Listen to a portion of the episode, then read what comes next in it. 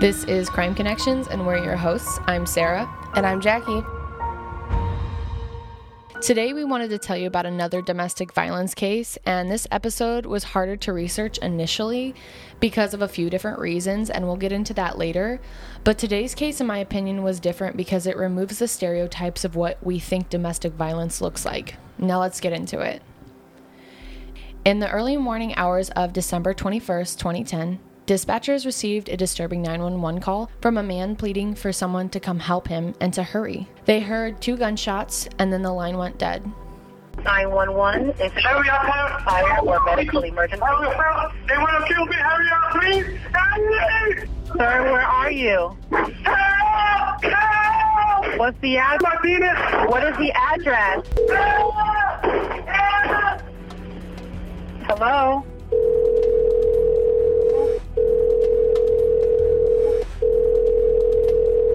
According to the Latin Times article, because a cell phone was used to make the 911 call, authorities didn't have an exact address of the caller or who the caller was, but they later found out it was Landy Martinez. The police then had to narrow down a location using the cell phone towers, and that information led them to St. Petersburg, Florida. Authorities then went door to door asking if residents had heard anything unusual. The only thing the neighbors could think of was people were out really early doing door to door sales things. So I don't know if that's just like normal, just people trying to sell products. I'm not sure what that meant. But the officers thought maybe this was somehow connected at the time, but then they realized that that wasn't the case and they still didn't have the exact location or the identity of the caller while they're doing these door to door, asking the neighbors if they heard anything strange or seen anything unusual. They just knew whatever happened happened in that area. About 40 minutes later, police received another call, and this time it was a woman asking police if they could do a welfare check on her roommate.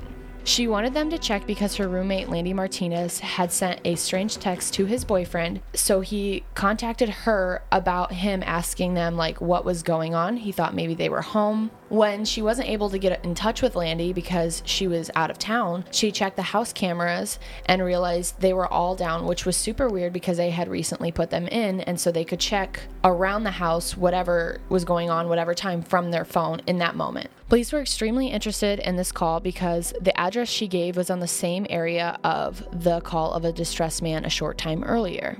According to the Oxygen article on the case, what police saw when they reached Landy Martinez's home was shocking. The roommate was right. The security cameras were down because someone had cut them.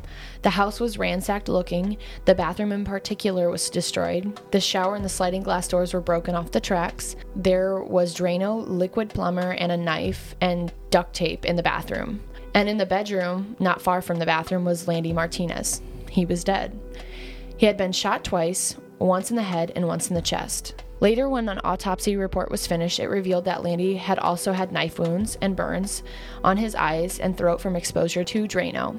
Because of the brutality, this signaled investigators that whoever did this, it was personal because it wasn't a random burglary. There were other red flags raised too because the Drano had been taken from the kitchen cabinets to the bathrooms and they weren't really near each other, which also told the investigators that whoever did this had insider information about where things were kept in the home. But there wasn't much evidence to say who did it because there was no DNA in the house that belonged to anyone else other than Landy. They also found another key and shocking clue of what went on moments before Landy was murdered.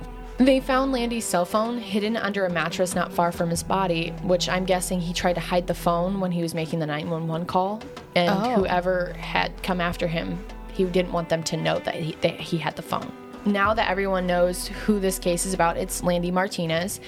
And Landy Martinez is also referred to Landy Martinez Evasquel.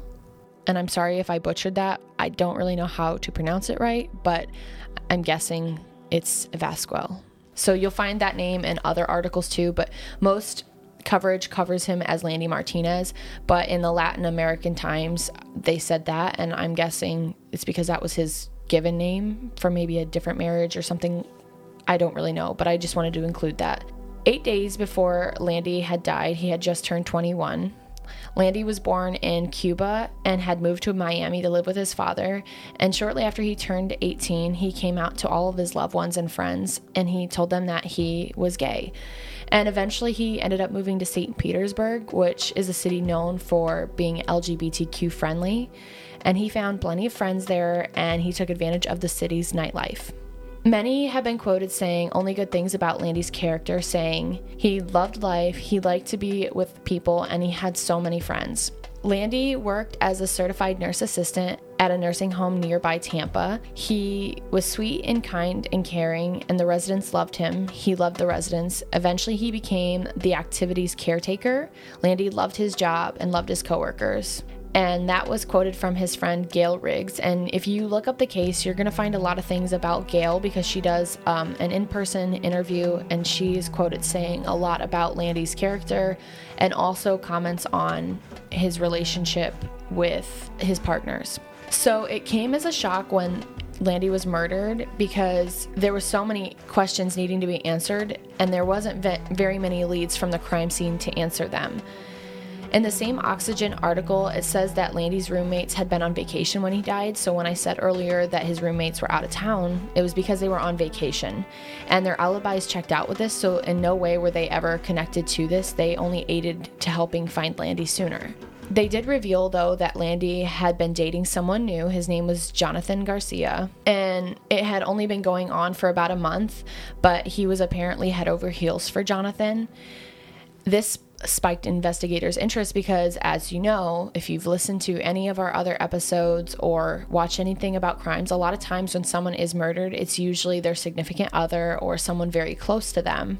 Or someone they knew, yeah. Yeah. So when they went to interview Jonathan, who was 25 at the time, he insisted he was home alone that morning of the murder and he had actually been trying to call Landy, which is why the roommates had called to do a welfare check. So Garcia knew the roommates and they knew him. So when he said something was up with Landy, they were like, okay, we believe this, let's check this out. And so that's why the roommate called. So they all at this point were, you know, innocent also his phone calls and his phone records also ended up backing this up because it proves that his phone was nowhere near the cell tower and he was at the time of the murder texting Landy asking him things. So he was eventually totally not connected at all, besides helping aid in finding Landy. Mm-hmm. But what Jonathan did tell detectives, which alarmed them, was he had revealed that they had been in a love triangle. And Jonathan expressed to Landy that he was jealous of this and wanted to be the only one. So the night before the murder, Landy called his ex boyfriend, Jose Adame, who was 28 at the time. So, in a three way phone call, Landy told Jose with Jonathan on the phone, and I've gotten conflicting articles saying that Jose didn't know that Jonathan was on the phone. So mm. he doesn't know that Jonathan is hearing everything that's being said, but Landy told Jose that their relationship was completely over. And the emotional conversation lasted about an hour. At wow. which point, yeah. That's a long time. Yeah, well, I'm sure it goes along the lines of like, baby, please take me back. No, let's not end this. Like, you know, like the, I know, the just like knowing breakup. that the other guy was on the phone is so weird. For an hour. Yeah. And at one point, so one article says that Jose revealed he was on the phone the whole time listening and that um, Jose ended up maybe finding out and he was not pleased about that, or he didn't know. And either way, Jonathan had insider information about that entire phone call. Whether Jose knows about him being on the phone or not, that's kind of conflicting. I couldn't find anything but Jonathan was listening the whole time. And what he did say was that Jose was not happy at all about the conclusion that Landy came to with him saying, like, hey, I don't want to see you anymore. This is completely over. But from other reports, the relationship was pretty much over, anyways. Just Jose wouldn't leave Landy alone. Mm. So when Jonathan received text messages that morning basically they were along the lines of we're done. I don't ever want to see you anymore. And jonathan's like whoa whoa whoa. Last night you told me that you were done with jose. Like this is yeah. weird. This doesn't make sense. And it just did not line up with their prior conversations. So jose was like immediately concerned about landy and that's why he called the roommate According to the Oxygen article, those texts were saying, I'm going back to Jose. I really love Jose. It's over between us. We haven't been together that long. I don't want you. Jose is the person I love. Which, okay, red flag. Um, that sounds like Jose sending them to me Yeah. because that's so he's keeps saying Jose's name and Landy obviously told him a night the night before in an hour conversation how many times he didn't want him. Exactly. That's so weird. Yep. So, a little backstory. So, Jose and Landy met from a dating app in 2009.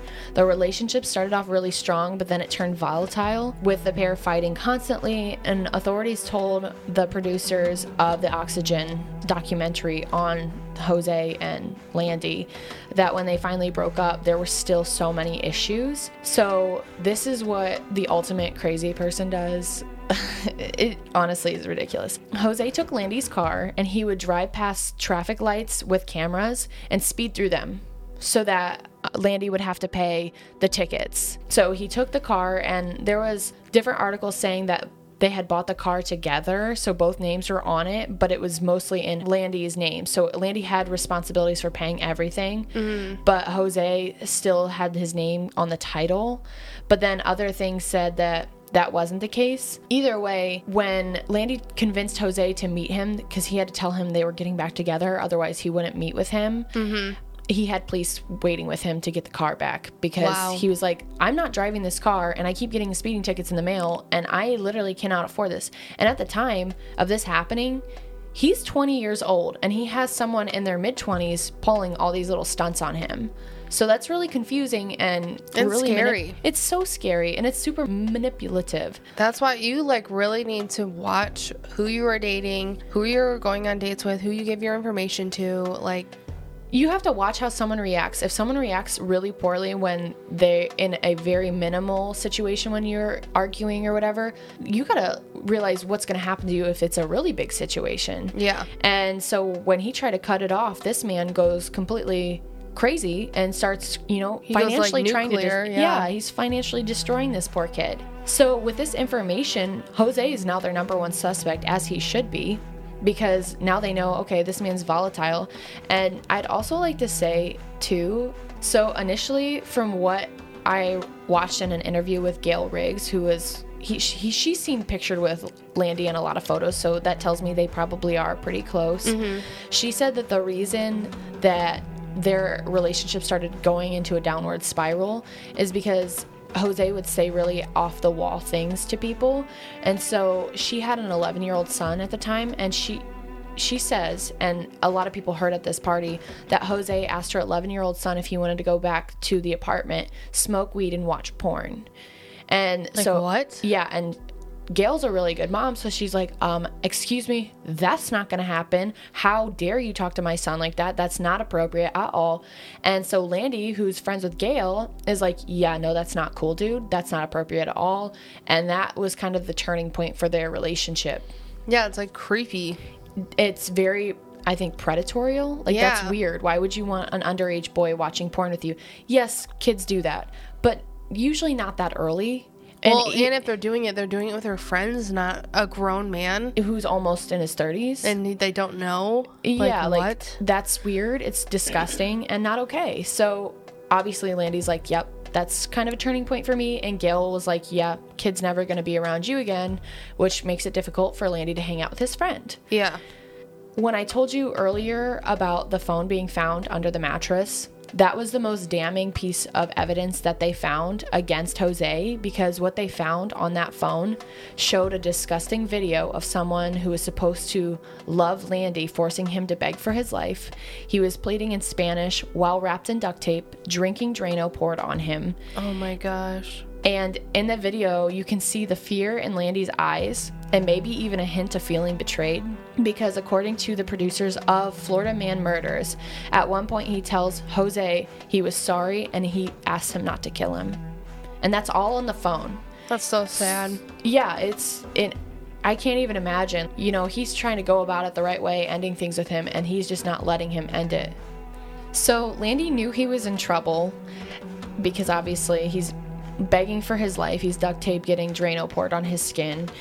And with some stroke of luck, he escapes the bathroom with the phone that was used to video him and ran to the bedroom. And you can tell from photos from the crime scene that a scuffle of some sort must have occurred because it looks like the door handle of the bedroom door was beaten in, most likely when Jose realized, hey, he's escaped. He's going into the bedroom and he has the phone. He's probably trying to call the police or whatever.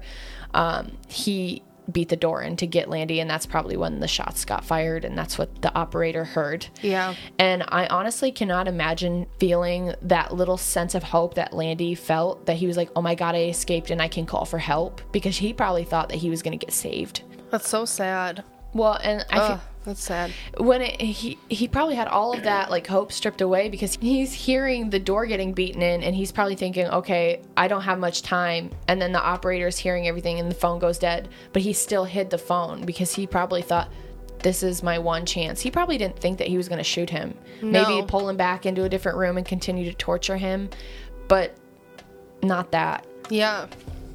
so, given this new evidence, investigators confronted Jose Adame, who insisted he was in North Carolina Oh at the time of the murder. Yep, always. He was never even in the area. But when they checked Jose's cell phone location, it pinged off the same cell tower as Landy's phone did that morning of the murder. They had solid proof he, he was indeed in St. Petersburg in the same neighborhood around the same time Landy was killed. So they were like, nope, hook, line, and sinker. And you have all these previous issues as well. So, according to the Florida man murders, when investigators confronted Jose with their proof, they asked him why Landy said they in the 911 call. They are going to kill him. Detectives wanted to know from Jose Oh, so there was two is. people. Mm-hmm. Wow. and they wanted to know who the accomplice was and jose would not budge on this information and all of a sudden this scumbag immediately becomes ill like how convenient you're so ill that you can't finish your interrogation with officers yeah, really. but they knew just by the reaction of this that it must be someone very close to Jose, someone maybe like a family member. That alone made them realize, hey, maybe we should start questioning people in Jose's close circle. So they questioned his cousin Maria, revealed that he had taken her 16 year old brother on a drive to Florida with her mother's car. She directed police to the vehicle where inside they found blood on the steering wheel, black gloves splattered with more blood. Jose was arrested and charged with first degree murder and homicide, and police ultimately decided not to charge the teen relative. Jose's defense attorney insisted that although he was involved in the killing, he said that the nephew had murdered Landy Martinez, yeah, but- according to the Associated Press report in 2016 Did they do anything with him? they did not charge the 16 year old no. Oh my God. and then when they found out that they weren't charging anyone then jose automatically put the blame on the nephew and said he's the one that killed him. Like that was his defense which everyone was like mm, we don't believe you. Like that's not true But at the same time, the kid was there. He should have been charged with something, or at least been forced to go to some therapy or something. he should have had to have something whether that's community service or therapy to me personally i would have charged him like yeah, because well, just because. Okay, well, if he didn't physically do the killing, he was still there, and either he's traumatized because he was forced into the situation, or he's messed up because he was participating in the situation. and he might now start Do it committing again. violent crimes. Yeah, I mean, sometimes people see something violent and then they now they have that and they do it again. Like, yeah, they either get off on it or they're terrified of it. Either way, they need mental help to deal with it. Right. You know, or to d- determine whether they're going to do it again and take action in that. well, my thing is, is how many times do you have people that were in lesser crimes charged as adults when they're teenagers and Yeah. have to serve time for something not even that serious? Yeah. this is serious, and I truly believe that, like, yeah, he is a kid, but guess what? He's fully functioning enough to know right and wrong. And he was still there. and he was there and he watched someone get murdered.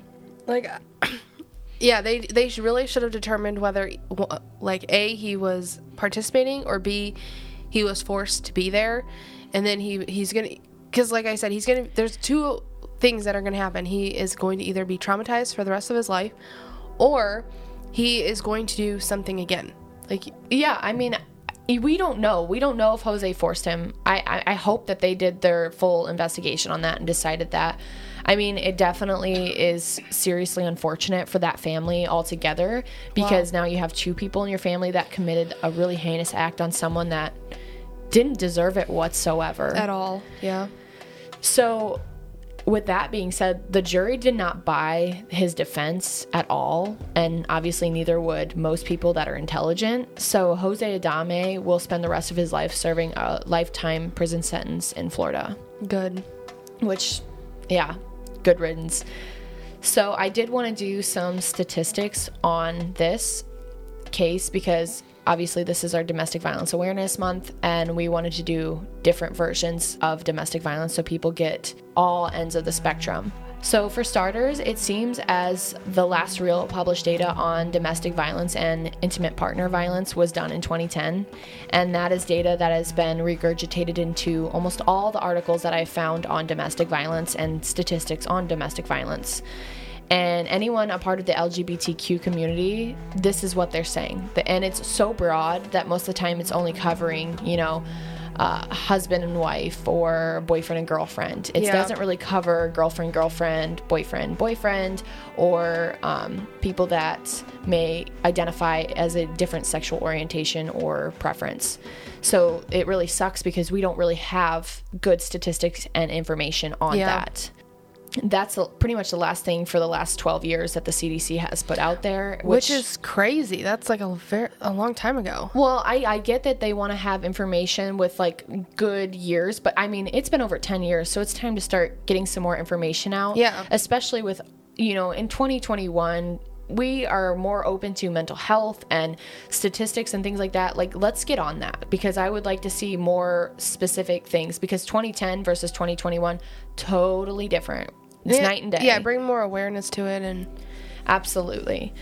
So, um, with that being said, I would like to point this out. There is a website and it's www.glbthotline.org.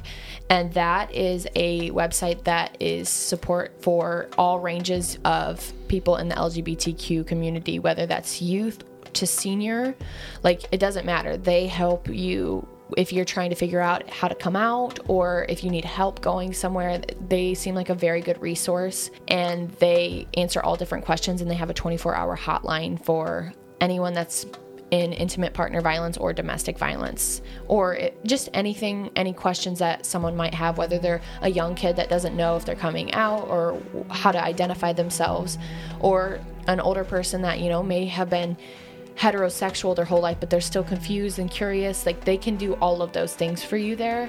So it's a really good resource. yeah. And I would also like to say that sexual minority respondents report that levels of intimate partner violence are at an equal rate or higher of those of heterosexual people. So that's when you find things about, you know, boyfriend, girlfriend, husband, wife, those statistics for people that are also married and may be the, of the same sex or different orientation, they have higher rates of domestic violence and intimate partner violence. Wow. So and it's so underreported that you you just cannot get specific statistics it makes it even worse like for the reporting if the partners are of color any color whether you are from asian hispanic african american descent or anything like that it's very hard for us to get specific statistics because it is different and people of color do have a lot more violence against them and they just don't report it because of multiple reasons. So I just wanted to put that out there as well. What I'm about to say is from the 2010 uh, research study that they have done. So the rate of some form of sexual violence were higher among lesbian women, gay men, and bisexual women and men compared to heterosexual women and men. So that's higher. So approximately one in eight lesbian women, so 13%, nearly half of bisexual women, 46%, and one in six heterosexual women, which is 17%, have been raped in their lifetime. And this translates to an estimated 200,014 lesbian women.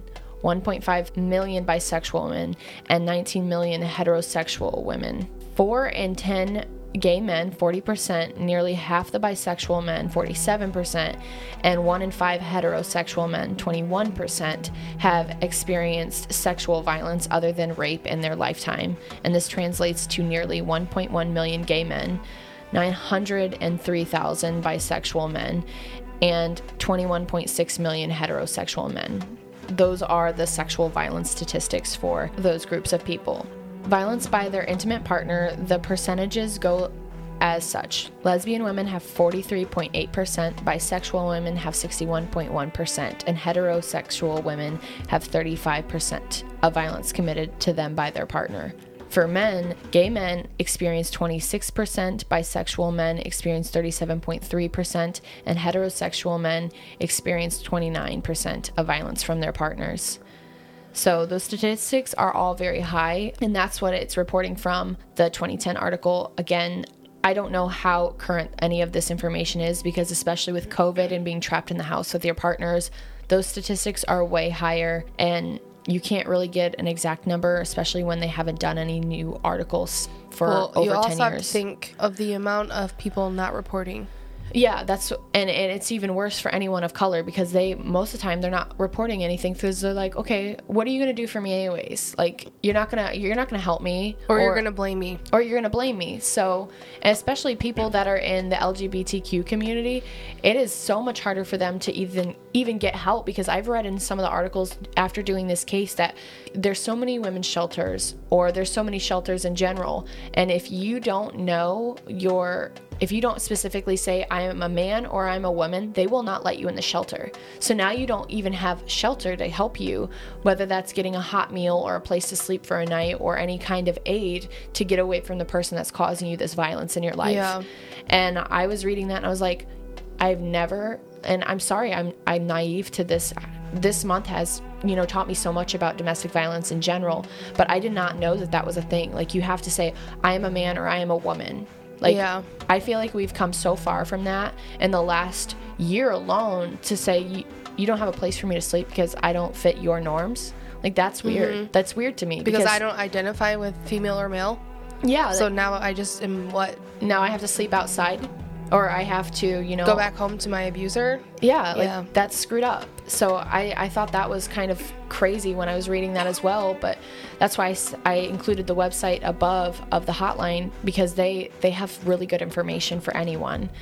Let alone like they can you know if if you're in a certain area they can even provide websites. Hey, this is a place you know in L.A. or this is a place in New York or you know Utah, whatever. They can provide that information, which I thought was really good. And I'll also Im- include that stuff in our post that we make um, when we post all of this stuff as well. I know this was a lot of information, but I think it's necessary to put the microscope on a topic specifically tailored to a demographic of people that are constantly overlooked. And until recent years, anyone who was not straight had a hush hush cloud over them, and it's time for that to change. In more recent years, there have been more information made available about the LGBTQ community, but this community still suffers against discrimination, and you can tell just based on the fact barely any new information has been published about domestic violence or intimate partner violence. Landy is not the first and unfortunately will not be the last person that falls victim to intimate partner violence, but I wanted to diversify each week in October. The topic of domestic violence is particularly important to me, and I hold a very special place in my heart for all the victims and survivors and their families.